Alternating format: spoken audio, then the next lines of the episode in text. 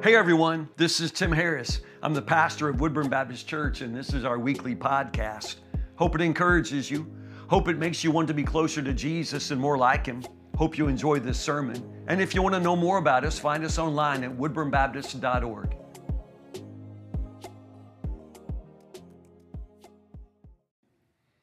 Good morning, everybody. Everybody good? My name is Tim Harris. I'm the pastor here at Woodburn Baptist Church. I'm happy to welcome you today. Open your Bibles to Psalm 27. Psalm 27. I figure on the day before Halloween, we should talk about fear. How about it? Let's talk about fear. Back in the old days, they called them tightrope walkers or whatever, trapeze artists. I think nowadays they're called uh, aerialists perhaps, something like that, aerial acrobat, something like that. Um, I want you to think about those trapeze artists. Uh, you know, these are the ones at the circus or Cirque du Soleil, wherever. Um, they are, you know, swinging from these bars, from these swings way up, you know, just defying gravity and far above the heads of the people. They are uh, doing their acrobatic feats, uh, flying and catching and swinging from one bar to the other. Um, uh, in, in, the trapeze show, they say there's a very, very special relationship between the catcher and the flyer. Uh, the catcher, of, of, course, has one very, very important job, and the job of the catcher is to yeah, catch people. Uh, mostly they swing back and forth from one bar, from one trapeze, and they are always there to snatch the others out of the air. And it's a beautiful part of the show. They're the catcher. The other uh, role is the flyer. Now, the flyer is the one, of course, who at just the right moment must turn loose, and that must be terrifying. But the, the, the bar is the only thing that is keeping them in the air, and in that uh, uh, pre rehearsed moment, the flyer has to let go. And, and then they arc their body out in the thin air, and they must wait to be caught. And at that moment, they have one job, and that is to be perfectly still. Now, can you even imagine what it must take to be hanging out in thin air, you know, arc, arc your body out and, just, and, just not move? But, but it's very important that they remain perfectly still. Now, I don't know how well y'all know me, but, but if I'm out there, like, I will try to swim. Like, I know I'm in the air, but you know what I mean? Like, I want to get caught really fast, and if I can help you catch me, I'm going to help you, you know, in any way I can. So I'd, I'd, and I would die. But because understand, the flyer cannot help the catcher. You understand? And you can't catch the catcher. The only thing the flyer can do is remain perfectly still, hanging out there in thin air, and wait to be caught. I'm just thinking that there are people in the sound of my voice today who feel like that. Who feel like in this present moment of life, they have just been hanging out there in thin air, hoping they don't fall. You know what fear is like? Psalm 27 is our passage for today. This is a psalm of David. It's just so good. It's just so good. Now, as I preach today, I, I, know some of you know this about me anyway, but if you don't know, I want you to know that at some point in, in the middle of my life, I just became really um, uh, suddenly uh, struggling with anxiety. Uh, never before had that ever happened, uh, but since that point, anxiety is something that I wrestle with. Uh, my first panic attack happened when I was in the office here at church doing my job. So, um, I just want you to know that as I speak today, I'm talking about something I've had to learn the hard way. And uh, I, I, think that the lessons, the truth I speak today are truths I fought hard to know. And, uh, and if I can help you today, I want you to uh, receive the word of the Lord from Psalm 27. This is a psalm I've come to love. It's about fear. Psalm 27, verse 1. The Lord is my light and my salvation. Why should I be afraid? The Lord is my fortress, protecting me from danger, so why should I tremble? When evil people come to devour me, when my enemies and foes attack me, they will stumble and fall. Though a mighty army surrounds me, my heart will not be afraid. Even if I am attacked, I will remain confident. One thing I ask of the Lord, the thing I seek most, is to live in the house of the Lord all the days of my life, delighting in the Lord's perfections and meditating in his temple for he will conceal me there when troubles come. He will hide me in his sanctuary. He will place me out of reach on a high rock. And then I will hold my head high above my enemies who surround me. At his sanctuary, I will offer sacrifices with shouts of joy, singing and praising the Lord with music. Hear me as I pray, O Lord. Be merciful and answer me. My heart has heard you say, Come and talk with me. And my heart responds, Lord, I'm coming. Do not turn your back on me. Do not reject your servant in anger. You have always been my helper. Don't leave me now. Don't abandon me, O God of my salvation. Even if my father and mother abandon me, the Lord will hold me close. Teach me how to live, O Lord. Lead me along the right path, for my enemies are waiting for me. Do not let me fall into their hands, for they accuse me of things I've never done. With every breath, they threaten me with violence. Yet I am confident I will see the Lord's goodness while I am here in the land of the living. Wait patiently for the Lord. Be brave and courageous. Yes, wait patiently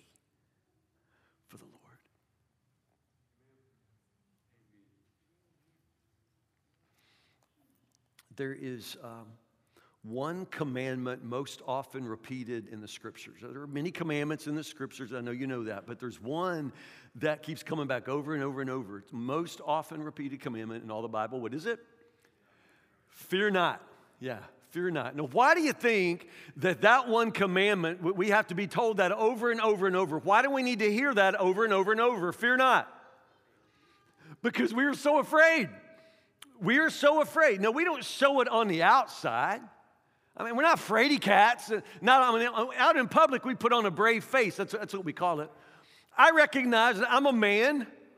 I can't be afraid. I can't show fear, and I don't show fear. I'm pretty fearless, walking around, you, you know. I recognize that I'm the husband, which means if an axe murderer shows up at our house at night, I gotta go die first. I'm prepared. I mean, we could send her out, you know, and actually, Casey's much better. If, if, if you are an axe murderer, come to our house and Casey comes out, she'll take you. Casey is the one that, that would be, you know, I put my, my, money on her in a fight, but at the same time, that's not how any of this works. So, so you know, I go first. I, I go out. I'm, I'm to do the hard things. I'm the man. I'm the, I'm the dad. You know, so I recognize that. I'm supposed to be brave. I'm supposed to step out there, and I will. I do. Around the church, I'm kind of the staff member that loves to scare other staff members. And I'm sorry, I just do. It cra- I, I, that's the funnest thing in the world for me. I, and now we have cameras all over the building, so I can go in Michelle's office and like see where Jason is, and know exactly which hallway I can hide in. You know, and, and blah, you know, I just love that. I love that. I've made Warren Weeks scream like a girl. You know, I have over and over and over, man. I love this, and I'm not bragging, but it is kind of my spiritual gift. I'm good at this. And nobody ever scares me. I am unscarable until y'all went and hired Ben Norrid. Ben's our tech guy. Ben walks around silently like Dracula. I mean, he doesn't make a sound. And Ben, like, if, I, if I'm gonna scare you, I'm gonna pick up like a, a place like a fair place, like out in the hallway. You know, Ben will come right into my office, you know, where I'm reading the Bible and praying. You know, and the other day I was, I was reading my Bible, I was all up into it. Ben came right up behind me. I mean, again, silently like a black cat. He came up right behind me, got right over my ear and said, oh, you know. I wasn't sure, but can, can I fire him like on a Tuesday? Do I have to wait for a family meeting where we fire him together, or can I just fire him? No, no he ain't going nowhere till I get him back, and I will. I, I, I will get him back. Um, there's something kind of fun about all that, you know. There's something kind of fun about being afraid until until it's not fun. And for some of us, we understand fear is not fun. So let me just ask you, what, what are you so afraid of? I mean, the world is full of things to be afraid of, and I don't, I don't mean to, you know, scare you now, but there's just a whole lot. There are so many things you can be afraid of. Let's just walk through. This is just a few of them, and all of these are real. Like all of these are real. These are diagnoses. This is the kind of thing that you can actually be treated for. All right? First one, trypanophobia. What is that? Fear of needles. Who's got it? Fear of needles. Yeah, yeah, dude. Yeah, me too. Uh, ergasiophobia is fear of work. Fear of work. yeah, there you go. Yeah. Mageirocophobia. Mageirocophobia. Some of you may have this and you don't even know it. Mageirocophobia is the fear of cooking. Fear of cooking. Yeah, no, no, but we know. Put it, Maria. Yeah. Scopophobia is fear of being stared at. What you looking at? You understand? Scopophobia. Pocrescophobia is the fear of gaining weight, also known as obesophobia. That's a real word, obesophobia, the fear of gaining weight. Uh, peladophobia, fear of bald men. Yeah. Yeah. Fear of bald. Some of y'all scaring me to death. Fear of bald men right there. Okay, y'all stop laughing now because coulrophobia, this one's real. This one's mine. Um, coulrophobia is fear of clowns.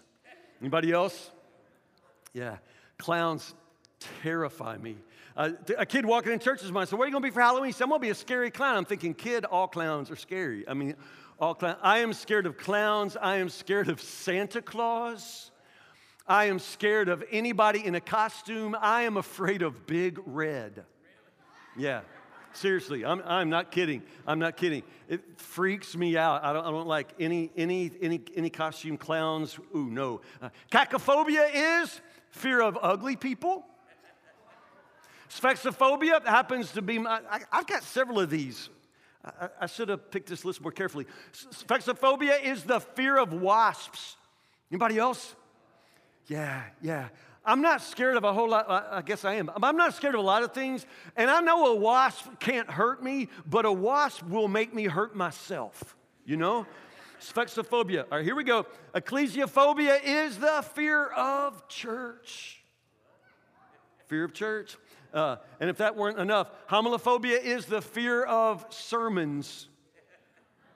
Yeah, I know, I know, I know. Uh, scolionophobia is fear of school, fear of school, and this is real. Uh, is your fear of relatives. Yeah. Happy Thanksgiving, it's coming. It's coming. Gerontophobia is the fear of old people. Yeah. And the, are some of these just funny? Like I said, fear of ugly people are like, ha ha ha ha. I mean, you know, it's, you know, I'm, you know, y'all find out preachers afraid of wasps, preachers afraid of clowns. And next Sunday, y'all think y'all gonna wear clown hair to church just, just, to, just to get up in me. Um, other people's fears are silly. You know it? Like other people's fears are, are funny to us. And, and, the idea that somebody in the world could be afraid of cooking, I mean, it's, it's, I mean, it sounds silly, but then understand there are just certain people that are uh, afraid of fire. They're afraid that they may cook and, and burn the house down. There are people who are crippled by the idea that they could cook and make people sick, that people could get food poisoning from something that they cook. I mean, it's just one of those things that gets in your mind, and then sooner or later, you, you find it difficult to get past that terrible thought that something bad could happen. And, and that kind of anxiety can attach itself in, in nearly any place of your life. And that's why these phobias go on and on and, and, on and, and on. How many of you like scary movies? Anybody? Yeah, I know not a whole lot of us. So, those of us who love them, we can go and, and watch something cool. I like scary movies Uh, when I was a kid, my mom worked nights. My dad uh, worked in the day. So my sister and I and dad would be together on the nights. And dad would always let us watch scary movies. So it's always kind of fun. My sister and I both still love scary movies. I love them. So a couple of months ago, uh, that's advertising on the on the, like TV that this movie is the scariest movie that's been out in 50 years. That's what they said. They said this movie is so scary, people in the theaters are throwing up and passing out. So I called Tracy and said, We got to go. Me and my sister, y'all, I love my sister. So we're like, We're going. We're going. This is scariest movie in 50 years. I mean, I'm there for it, man. People throwing up. I can't wait for that. I am all about that. So I'm walking in the theater. I'm so excited, y'all. Like, I bought my ticket online like months. Like, like I am in this theater. Walking in with my sister. My wife Casey also went, but she went to the theater next door to watch Lassie Come Home or whatever they were playing over there because Casey's a baby. So Tracy and I walk in, walking past this little teenage ticket taker, and I say, Is it good? Is this movie good? He said, Oh, yeah, it's good. I said, Is this scary? He said, It's really scary. I said, It is? He said, Yeah. I said, Have you seen it? He said, I've seen it four times. It's terrifying. I said, Oh, you know, oh, you know, I can't wait, man. I'm thinking, what if I throw up? You know, what if I pass out? I, am there for it. I can't wait. Okay, I'll just fast forward. This was the lamest movie I've ever seen in my. I mean, I, I wanted to throw up, but it had nothing to do with fear. It was terrible. And I don't usually, y'all know me, I'm a kind person. I wouldn't like yell at a teenager, but I went back to that teenage ticket taker and I said, Why did you tell me that was scary? Like, what, why did you, I mean, you know what I mean? That, the movie was junk. It wasn't scary. I didn't throw up pass out, you, you know? Because scary movies are fun. They're fun, and there's a scientific basis for that. It's called the excitation transfer principle. What happens is your body gets all worked up with fear. But then that fear passes, and that excitement is transferred over to that feeling of euphoria that comes next. So the scary movie makes it so that when you walk out, you feel amazing. It's so much fun. Don't you remember that feeling of going to a scary movie with your buddies and you come out and everything is just so awesome? Eh, it's called the excitation transfer principle. That, that, that's what was happening. The bottom line is we love the feeling of security when we know that we're not in danger. It's an amazing feeling just simply to know that, you know, Freddie, Jason, Michael, they may be out there somewhere, but I'm safe. It's an amazing feeling. We love the feeling of security when we know we're not in danger. But y'all, the world is different now. After the pandemic, we're not the same. People aren't the same. It, it did something to us, it did something to our children post COVID in our church, we have a second epidemic, a second pandemic, and it's a pandemic of anxiety. Our children are damaged by what's happened in the last couple of years. Our teenagers, more anxiety, more fear. When I talk about a fear of school, y'all, that's real. There are kids now who are just simply afraid of going to school. It's a real fear. And it's not just our kids. There, are many of us now who have to wrestle with questions that we didn't ever wrestle with before. The basic question of can, can I go out in public? Can I go to the grocery? Can I go to, a, to my family reunion? Can I sit around a table with people that I like and not be afraid that somehow I may catch something that could be deathly for me? We're living with questions now that some of us never really had to ask before, and our children, our children, are having to ask questions now that honestly they should never have to ask at their age. They say that when a natural disaster happens, like take for example the tornado that came through our city back last de- December, it was terrible, and, and hundreds of families in Bowling Green lost everything. They lost their home, they lost everything. But we're told that in those kind of moments, as devastating as that is, as tragic as those losses are, when it's a material loss, you, you lost your belongings, you lost your house even, people suffer that loss. I'm not making anything light of it, but we cope well with material losses. In other words, at some point, it just sort of kicks in for you that, you know, okay, we've lost everything, but we still have each other, you know? And, it begins to sort of come back to you that all I lost was stuff, and I will get more stuff. You know? So those material losses are not that difficult for us to cope with, although they're hard. It's not the hardest thing. They say after that kind of tragedy, after, after that sort of loss, what lingers and what is the deeper loss is that loss of a sense of security. Once you know that life can permit that kind of tragedy, once you know that the world actually includes viruses that you can't see and you can't keep from breathing in and it just might kill you. I mean, once you know that the world permits that kind of random, horrible danger, it is very, very difficult to recover a sense of security. And that's where we are now. That's where we are. And that's where our children are and our teenagers. People are crippled now with a fear, crippled with a kind of anxiety, just asking these questions Is it even safe to go to school? Do I even, is it even worth it to go out in public? Now, I'm not about to wade into the politics or the division around COVID. I'm not. But I just want you to understand something. Those questions about fear, those questions about security, when you find yourself asking, is the world a safe place? Can I go out in public? All of these questions, they're actually spiritual questions, and you need to understand that at the very bottom of these questions are basically two simple questions. The first one is Can God be trusted? And then, is He really there to protect me? I'm saying that COVID has left us with this spiritual loss, and some of us have lost our confidence that we can trust God, that God will protect us, that God will protect our children, that the world is a safe place because God holds the world in His hands. We've lost the confidence of our faith. And for that reason, I bring you back to Psalm 27. It's a psalm of David.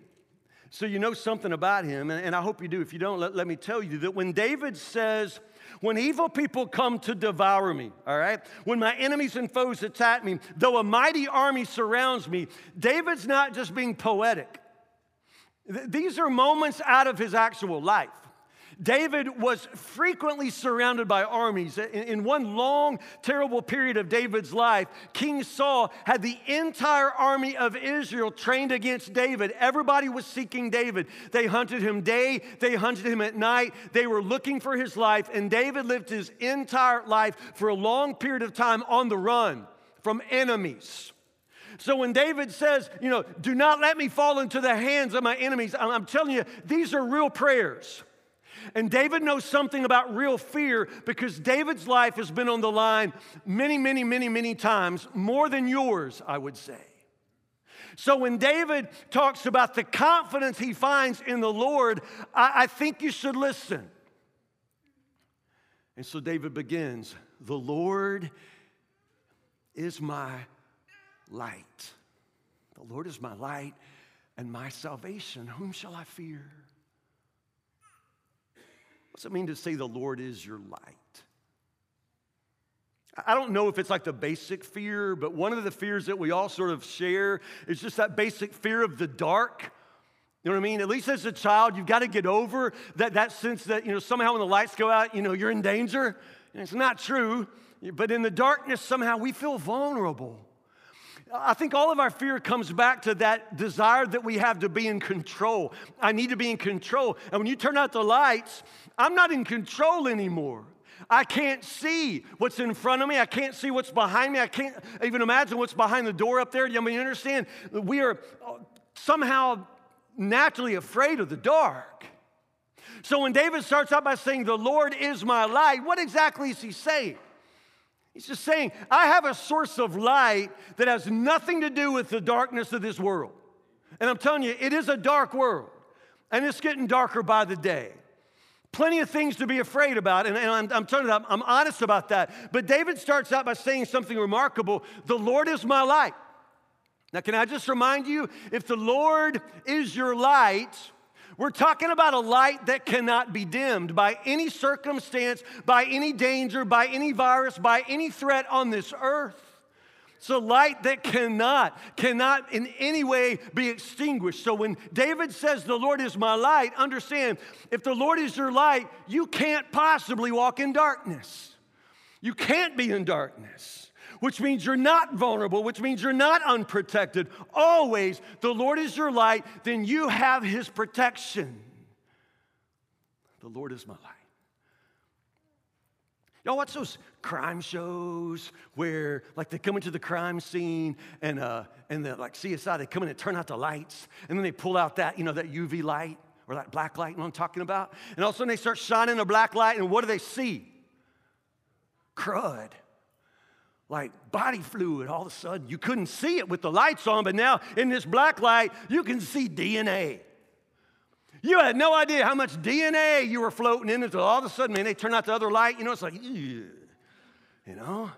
See all kinds of stuff in that light because the point is there are certain things only visible in certain light. You know what I mean? And so understand, very important spiritual principle all the most important things in life are visible only in the light of God. Do you follow that? All the most all the most important things in life are only visible in the light of God. So if you live your life on this earth and you do not have the Lord as your light, then the only things you're gonna see are the things that are visible in the light of your circumstances. Is it any wonder that you're anxious? If the only light that you have is the light of the world around you, then is it any wonder that you feel like your life is constantly in jeopardy because the world is such a wobbly place? The world is such a dark and dangerous place. But I'm telling you, if you live your life with God as your light, you're gonna see things differently. You're gonna see a sense of security. You're gonna see protection. You're gonna see a world that, oh, it is dark and it is wobbly, but it is still held in the hands of a God who is sovereign over all of it. All the most important things in life are visible only, only in the light of God. So David says, it's one thing one thing I ask for. As a kid, did you ever you know, play that game in your head where, like, if I ever find a magic lamp with a genie, remember? Did you ever play that? Where, like, you, know, you rub the lamp and the genie pops out, and what's the genie say? Three wishes. Three wishes. Now, honestly, when I was young, I thought that was going to be more common in life than it actually is. So I had prepared myself and so did you. I prepared myself in, in that moment when I, you know, rub a magic lamp, the genie pops out and says three wishes. I already knew what my first wish was going to be, and it's going to be more wishes. Yeah, yeah. Did you also think that was going to happen more often in life than it actually does? Um, more wishes because I got lots of things. I got lots of things I'm wishing for, lots of things to want. David says, one thing I'm asking for. Now, add fear to that. Add fear to that. Let's pretend you're David and there's an army surrounding you. That's a real moment out of his life, multiple times. But if, if in that moment you got an army surrounding you and you got one thing to ask for, like one wish, what's your wish gonna be? I, I like to get rid of that army surrounding me. Remove my threat, remove my enemies, remove the danger from my life. I mean, honestly, that's what fear does. Fear just gives you a one track mind and you're focused on the enemy, you're focused on the danger. And so, if you give me one thing to ask for, it's going to be about the danger. Please get rid of the danger, remove my enemies, remove the threat. David's different. In the midst of all this, one thing I ask for, just one thing one thing I only want to be in his presence.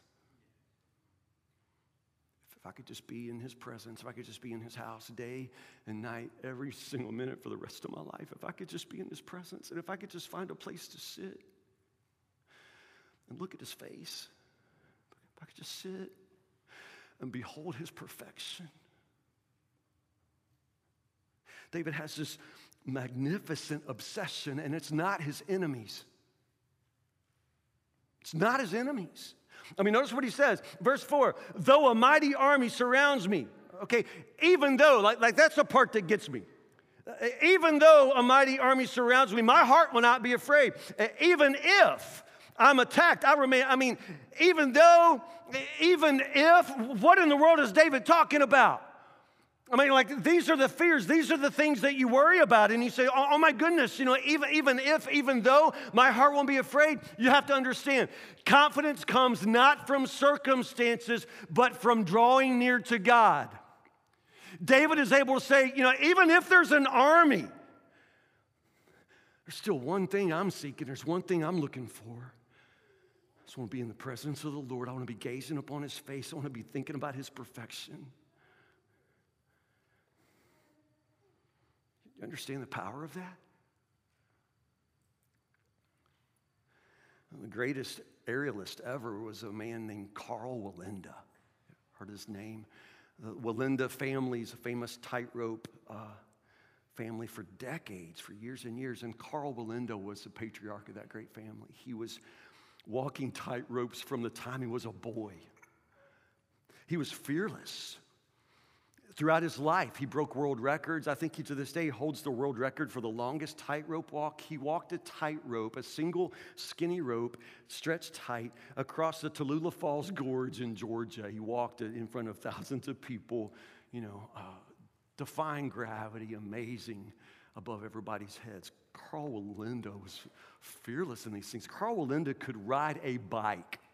He could ride a bike right down a tightrope, uh, you know, between two hotels in Vegas. I mean, he could do any of that fearlessly. It's amazing. But then they say that um, at some point, and it was later in his life, but at some point, Karl Wallenda began to think about something he never even thought about before, but it got in his head. And they say that Karl Wallenda started just to think about what if I fall? Now, he had never thought that. He's riding a bike on a tightrope. I mean, he would get his whole family, you know, and, and they would build a pyramid and walk across one tightrope together. I mean, this man was amazing, never afraid, defying gravity, amazing audiences, but it got in his head I, I could fall, and what if I fall? Finally, uh, I think Karl Wallenda was 73, 78, something like that. Karl Wallenda was walking between two hotels, a tightrope stretched between two hotels in San Juan, Puerto Rico. Karl Wallenda set out across and uh, he got about halfway. This was on live television, an audience of thousands. Karl Wallenda stepped out on the rope about halfway and he uh, started wobbling like this. He'd never done that, but he started wobbling like this. And then his foot slipped and then he went down. For a split second, he tried to hold the rope, but then he just fell to his death. He landed on a parked taxi cab in San Juan, Puerto Rico. The whole world watched him die. And the whole world said, What happened? Karl Wallenda's wife is the one who said it. She just said that Karl became so obsessed with that idea that he could fall that even before he would walk the rope and even during the rope, he, he was constantly thinking about how do I keep from falling? How do I keep from falling? And she said he thought so much about falling that he forgot how to put his energy into walking. I'm telling you that just in case anybody ever mentions to you what they call the Wallenda factor. Sometimes in counseling, they'll use that phrase to describe a person, a frame of mind, the, the Wallenda factor. The Wallenda factor is when a person becomes obsessed with uh, just asking these terrible what ifs, and it takes over. Just your, your brain can't stop rehearsing all the horrible things that might happen. It's this Karl Wallenda who suddenly thinks more about falling than he thinks about walking. And, and, and some of you, th- this is your life. You, you just have this terrible habit of, of just concentrating on these awful what ifs, you know? What if I lose my job? What if, what, what if this not turns out to be cancer? What if it is cancer and there's no treatment for the cancer? What, what if, what if I die? What, what, will my children do? What if something happens to my children? What if something happens to my grandchildren? And on and on and on we go, rehearsing the absolute worst thing that could possibly happen. Do you understand how fear wrecks your life? Do you understand that David describes the, the remedy, the antidote to that? I mean, if you're going to be obsessed, David says maybe you choose another obsession. And for David, it was just this one magnificent obsession. And that's just simply one thing. He says, one thing I, I am going to focus on the presence of God. I, I want to look upon his face and I want to think about his perfection. Even if there's an army uh, of enemies around me, even if the whole world is turned against me, even if the, the unthinkable happens. I mean, notice how many times he says, even though a mighty army surrounds me, even if I am attacked. I mean, that, that's what we're afraid of, right? I mean, that's the very thing that, that we're thinking. What if? But David says, even if. Even if, even if all of these terrible things happen, my heart will not be afraid. Do you understand? Your, your, confidence doesn't come from circumstances. You look around, there will always be something to be afraid of. There will always be some terrible thing that you can't control, some outcome that you can't predict. And I'm telling you, that will tie you up in knots if you let it. Your security will never come from circumstances, it comes from drawing near to God. He is your light, He is your salvation, He is your fortress. Teach me how to live, O Lord, he says. Lead me along the right path. My enemies are waiting for me. Don't let me fall. Don't let me fall into their hands. That I'm confident. Verse 13, I'm confident that I will see the Lord's goodness. I love that. Confidence, right? I will see the Lord's goodness in the land of the living. But verse 14, uh, let's wrap it up here. I, I understand that by bringing up verse 14, I'm going to ruin all this for some of you.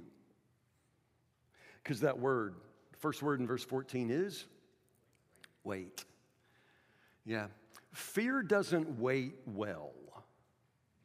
You ever been that kid like in your bedroom at night and it's dark and the booger man is under the bed and you're going, Mama! You know, you just scream out, Mama! Like, do you want your mama to go through the kitchen, get herself a cup of coffee?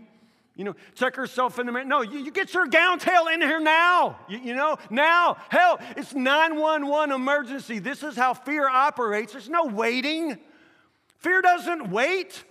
Fear says now, do something now. You've got to do something now. And that's why fear is so deadly in your spiritual life because it will always cause you to step off in the wrong direction.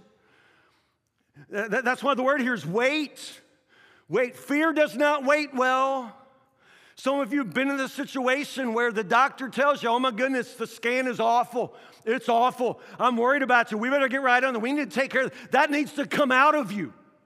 I want you to make another appointment. Talk to my secretary on the way out. You make another appointment because this is, this is important. And you walk by the secretary and say, I, I, I need an appointment. It's awful. It's bad. It's worse than, than I thought. And what's the secretary tell you?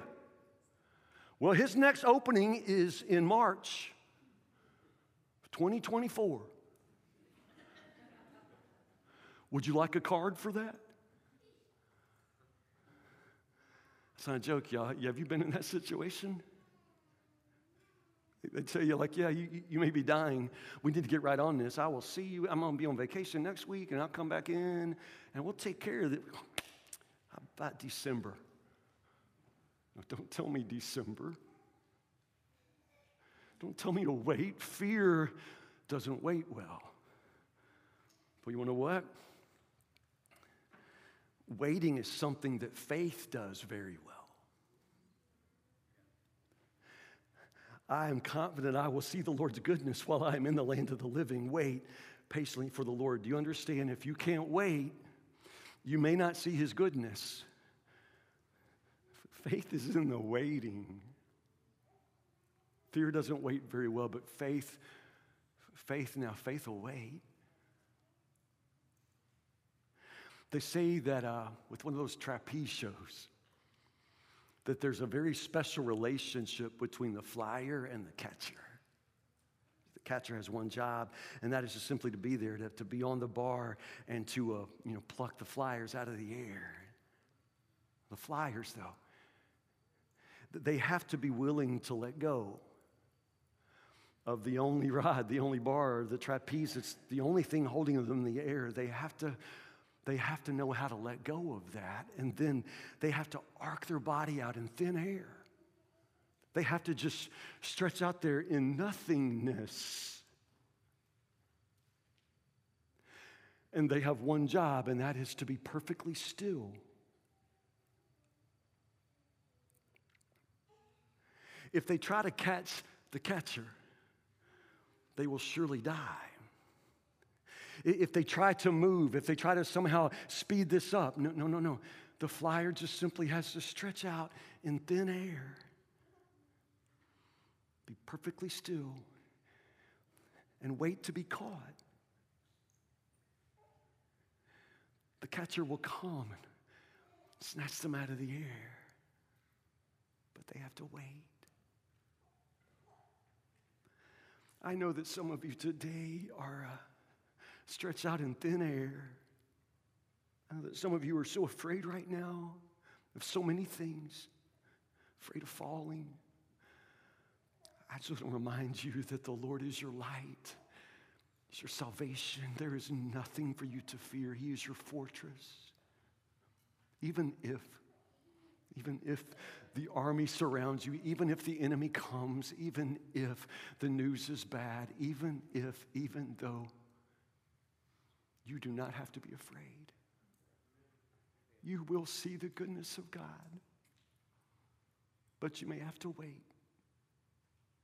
So wait. Just wait for Him. He will not let you fall.